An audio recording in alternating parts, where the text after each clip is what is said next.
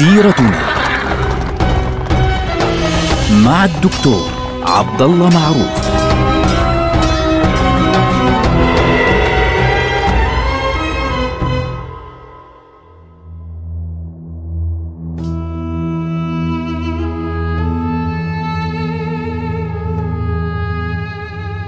السلام عليكم ورحمة الله وبركاته. بسم الله الرحمن الرحيم، الحمد لله والصلاة والسلام على رسول الله. سيرتنا سيرة آه هذه الأمة نبدأها مع سيرة رسول الله صلى الله عليه وسلم. نحن ما زلنا في العام السادس للهجرة وتحديدا في نهايات العام السادس للهجرة. في ذلك الوقت في نهايات هذا العام السادس للهجرة حدثت حادثة عظيمة بدأت برؤية مع النبي صلى الله عليه وسلم. الرسول صلى الله عليه وسلم رأى في المنام في الرؤيا طبعا ورؤياه رؤيا صدق الرؤيا الصادقة جزء من 46 جزءا من النبوة فيرى النبي صلى الله عليه وسلم في الليل أنه يدخل المسجد الحرام مع أصحابه ويرى معه أبا بكر وعمر ومجموعة من الصحابة وعثمان و... يعني يرى عددا لا بأس به من الصحابة يدخلون المسجد الحرام ويلبون بالعمرة ويحلقون رؤوسهم بعضهم بيحلق بعضهم يقصر إلى آخره. فالنبي صلى الله عليه وسلم استبشر بذلك. خلص رؤياه رؤيا حق سيحدث هذا الأمر قطعا. فوقف بين الناس وقال أيها الناس رأيت كذا وكذا وكذا وإني عزمت على العمرة. تجهزوا. فسروا سرورا عظيما يعني قالوا خلاص سندخل مكة. أوه سنوات يعني صارنا ما دخلناش مكة. وبدأ النبي صلى الله عليه وسلم يجهز أموره ولم يحمل معه أسلحة فعليا كثيرة. كان معه في ذلك اليوم 1400 من الرجال الذين يريدون العمرة وكانت معه من زوجاته كانت معه السيدة أم سلمة. رضي الله عنها وأرضاها. وبدأوا يتحركون بهذا الاتجاه. لما وصل عند ذي الحليفة أحرم النبي صلى الله عليه وسلم. ذو الحليفة اللي هو اليوم بسموه أبيار علي. هذا خارج المدينة المنورة مباشرة. وبدأ يتجهز النبي صلى الله عليه وسلم للخروج إلى مكة. وأثناء الطريق طبعا الأخبار يعني بتتناقلها. قريش والنبي صلى الله عليه وسلم توصل أخبار مع أو أخبارهم لبعض. فوصلت الأخبار إلى قريش أن النبي صلى الله عليه وسلم جاييهم على مكة في قلب مكة ب 1400 رجل تحت عنوان العمرة. فقالوا هذا الكلام مستحيل. محمد يدخلها علينا عنوة. عنوة يعني غصب عنا رغما عن أنوفنا. يريد أن يدخلها علينا بالقوة هيك يعني بين قوسين مجاكرة. يعني إحنا بيننا وبين محمد صلى الله عليه وسلم نحن بيننا وبينه حرب ومعارك وقبل السنة الماضية لسه كنا نحاصر المدينة. الآن يريد أن يدخل مكة بهذه البساطة ويعتمر وبدوش بدوش يعني تصير مشاكل بيننا وبينه ابدا. فقالوا والله لنصدنه عنها بأي طريقة. وأرسلوا إلى النبي صلى الله عليه وسلم صاروا يرسلوا له مراسيل ومبعوث مبعوثين من من الأحابيش ومن الأعراب إنه قريش جمعت لكم جيشا وتريد أن تقاتلكم في الصحراء وستقضي عليكم وستفعل وستفعل. والنبي صلى الله عليه وسلم كان كل واحد بيجيهم من هذه الأخبار يقول إنما نريد البيت فمن صدنا عنه وقاتلنا قاتلناه. اللي بده يقاتلنا بنقاتله. لكن لكن لا نسمح ابدا بأن يتحدث معنا أحد. إنما جئنا معتمرين. فمن أتانا فعليا آه ليحاول أن يمنعنا عن البيت قاتلناه فعليا. وهكذا كان كلام الصحابة كلهم. كان أبو بكر رضي الله عنه يحدث يعني يحدث بذلك ويتكلم مع الناس لأنه 1400 يجب أن تضبطهم بالكامل. فقريش قرروا أن يتجهزوا بجيش فعليا ويتحركوا باتجاه النبي صلى الله عليه وسلم. كان هذا الجيش على رأسه كان خالد بن الوليد رضي الله عنه. طبعا خالد كان في ذلك الوقت على الشرك وخالد كان يراهم يعني من بعيد وكان يفكر فعليا في الهجوم على النبي صلى الله عليه وسلم. لكن النبي صلى الله عليه وسلم كان يريد أن يعطي خبرا للجميع لكل الدنيا أنه لا أريد القتال. فتحرك مباشرة باتجاه اليمين ودخل وغير الطريق بين شعاب الجبال من هو طبعا بيج من الشمال وإذا به يتجه غربا باتجاه جدة جدة اليوم ويتحرك باتجاه مكة من جهة جدة.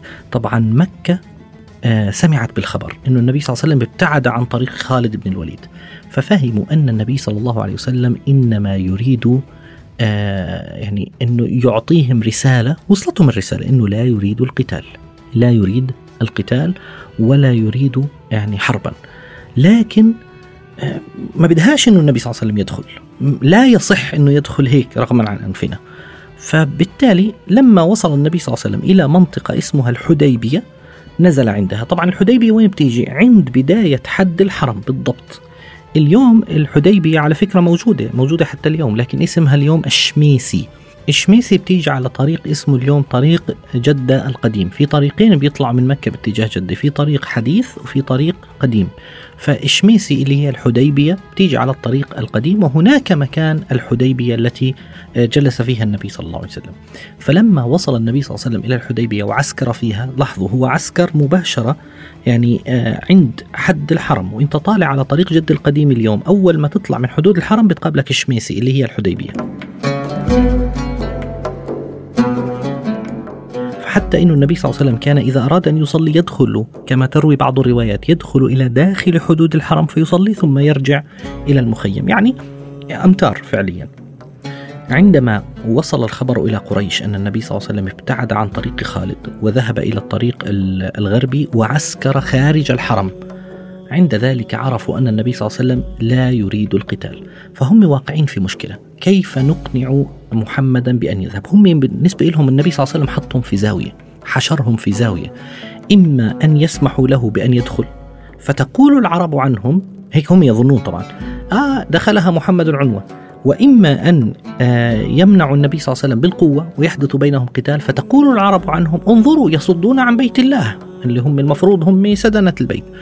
أو أنه الحل الوحيد أن يقتنع النبي صلى الله عليه وسلم بأن يرجع. هذا هو الحل الذي وصلت إليه قريش وكانت تريده فعليا. فأول ما بدأوا بالأخبار قالوا تعالوا نبعث الناس يذهبون إلى النبي صلى الله عليه وسلم ويقنعونه بالعودة. هذا الحل الوحيد الذي وجدته قريش. أول شيء بعثوا مين؟ بعثوا رجل اسمه بديل ابن ورقاء الخزاعي. هذا رجل عاقل من قبيلة خزاعة. فذهب إلى النبي صلى الله عليه وسلم وقال له يا محمد إني تركت كعب بن لؤي يعني القبيلة نزلوا أعدادا عند مياه الحديبية يعني وهم مقاتلوك وصدوك عن البيت. فقال النبي صلى الله عليه وسلم إنا لم نأت لقتال ولكننا جئنا معتمرين وإن قريشا قد أنهكتهم الحرب وأضرت بهم فإن شاءوا مادتهم لاحظوا صار في كلام اقترحه النبي صلى الله عليه وسلم إنه تعالوا نتفق على هدنة. مادتهم يعني هادنتهم إلى فترة. ويخلوا بيني وبين الناس. هو اللي بده إياه النبي صلى الله عليه وسلم إنه يتركوا قريش حتى يتحدث مع الناس بحرية فقط. وإن شاءوا أن يدخلوا فيما دخل فيه الناس فعلوا وإلا فقد جموا. وإن أبوا إلا القتال. فوالذي نفسي بيده لأقاتلنهم على أمري هذا حتى حتى تنفرد سالفتي. يعني بالعربي الفصيح إن أرادوا القتال إحنا جاهزين إحنا أهل القتال. لكن إن أرادوا ممكن إحنا نتفق على شيء. فقال له حاضر أنا سأبلغهم. فذهب إلى قريش وقال واحد اثنين ثلاث أربعة أنا سمعته يقول كذا وكذا وكذا. فالنبي صلى الله عليه وسلم عند ذلك جاءه يعني قالوا له طيب نبعث رجل آخر غيرك يعني أنت بكفي. فالنبي صلى الله عليه وسلم إذا به يرى رجل اسمه مكرز ابن حفص فالنبي صلى الله عليه وسلم قال هذا رجل غادر انتبهوا. فأحاطوا بالنبي صلى الله عليه وسلم. فلما تكلم مع النبي صلى الله عليه وسلم النبي صلى الله عليه وسلم احتاط بعيد عنه فقال له لا تتقدم إنا لم نأتي لقتال ولكننا جئنا معتمرين. نقطة. قال له نفس الكلام. رجع إلى قريش أخبرهم. بعد هيك قالوا يعني مين يا جماعة يجي؟ إجا رجل من كنانة. قالوا الحليس ابن علقمة قالوا يا حليس اذهب أنت إلى محمد وتحدث معه فالنبي صلى الله عليه وسلم لما شافه من بعيد. من هو؟ الحليس قال هذا رجل يعظم الشعائر. فأمر الصحابة بأنه يمشوا ويبدأ التلبية ويقدم الهدي أمامهم اللي هم هدي الكعبة. يبدأوا يقدموه ويبدأوا بالتلوية. فصاروا يعني يلب ويقول لبيك اللهم لبيك. فلما رأى المشهد ما تكلمش حمل حاله رجع فقال رأيت بدنا قد قلدت وأشعرت ورأيت رجالا ما أراهم إلا أنهم يريدون البيت. فقالوا له والله لقد خدعوك. فقال أتصدون رجلا عن بيت الله؟ والله لئن صددتموهم لنقاتلنكم على ذلك. إحنا ما بنقبل هذا الكلام. فوضعهم في موقف محرج أكثر. فقالوا آه طيب مين مين يا جماعة؟ عروة بن مسعود. تعال يا عروة بن مسعود من ثقيف عروة بن مسعود الثقفي. فجاء عروة بن مسعود. وتحدث مع النبي صلى الله عليه وسلم. عروة بن مسعود صار يتكلم مع النبي صلى الله عليه وسلم بفوقية. فعند النبي صلى الله عليه وسلم طبعا هو يعرف يعني شخصية كل واحد منهم. فعروة بن مسعود يقول للنبي صلى الله عليه وسلم يا محمد أرأيت لو استأصلت قومك؟ والله ما سمعت بأحد من العرب اجتاح أهله قبلك.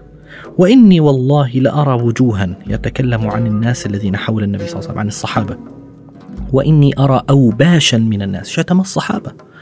آه، وما أرى إن قاتلتك قريش إلا أنهم سيفرون ويدعونك. فأبو بكر شتمه شتيمة منكرة وقال له نحن ننفر عن رسول الله. فقال له من ذا؟ من أنت؟ قال له أبو بكر أنا أبو بكر. مش عارفني. فقال والله يعني لولا يد كانت لك عندي يعني لأجبتك. وأثناء كلامه مع النبي صلى الله عليه وسلم أمسك بلحية النبي صلى الله عليه وسلم فالمغيرة بن شعبة عند رأس النبي صلى الله عليه وسلم كان معه سيف وحاطط على راسه مغطي راسه فضرب يده ضرب يد آه، عروة بمقبض السيف وقال له أبعد يدك عن رسول الله. فقال له من أنت؟ قال له المغيرة بن شعبة قال له يا غدر والله أنا لسه امبارح كنت بطلع عليك وأنت لساتك ولد صغير بيبي فعند ذلك النبي صلى الله عليه وسلم يعني نظر إليه قال هذا الرجل شايف حاله كثير. فوقف أمامه وقال أيها الناس إيتوني بوضوء. انظروا كيف يعلمه الدرس. فأتوا له بماء. وبدأ النبي صلى الله عليه وسلم يتوضأ. فإذا بالصحابة يقتتلون على الماء الذي ينزل عن يدي رسول الله صلى الله عليه وسلم. طبعا صدم عروة ابن مسعود من هذا المشهد. فراح مصدوم. طبعا هذه القصة بتعلمنا أن النبي صلى الله عليه وسلم كيف كان يتعامل مع كل شخص حسب طبيعته. درس في في علم النفس فعليا في علم النفس الاجتماعي. فلما رأى هذا الرجل هذا المشهد ذهب إلى مكة وقال لهم يا قوم والله لقد دخلت على كسرى وقيصر والنجاشي ووالله ما رأيت ملكا يعظمه قومه كما يعظم أصحاب محمد محمدا ووالله لا ينزل الماء من يده على الأرض حتى النخامة يعني حتى لو بصق على الأرض إلا وقعت في كف رجل منهم فدلك بها وجهه وجلده. فخاف يعني خاف من هالمشهد. وقد عرض عليكم خطة رشد. أنا يعني هذا الرجل بخوف يعني إذا اقتتلتم مع رسول الله هذا الرجل سي يعني سيقتتل ستقتتلون فعليا مع بمذبحة مع هؤلاء الصحابة لأنهم سيدافعون عنه بأرواحهم. عند ذلك قريش قالت مين يا جماعة؟ من بقي؟ فإذا بسهيل بن عمرو قالوا يا سهيل روح انت حل المشكلة. هذا سهيل بن عمرو من الجماعة اللي ما بحط في إيده في شغلة حتى إنه لازم ينهيها لازم يعني تكتمل على يده. فلما رآه رسول الله قادما من بعيد هو يعرف شخصية سهيل يعرف من هو سهيل وعقل سهيل. فقال هذا سهيل بن عمرو قد سهل الله لكم أمركم فتبين أن الأمر الآن سيكتمل تماما. وهكذا يبدأ ترتيب صلح الحديبية. ألقاكم على خير والسلام عليكم ورحمة الله وبركاته.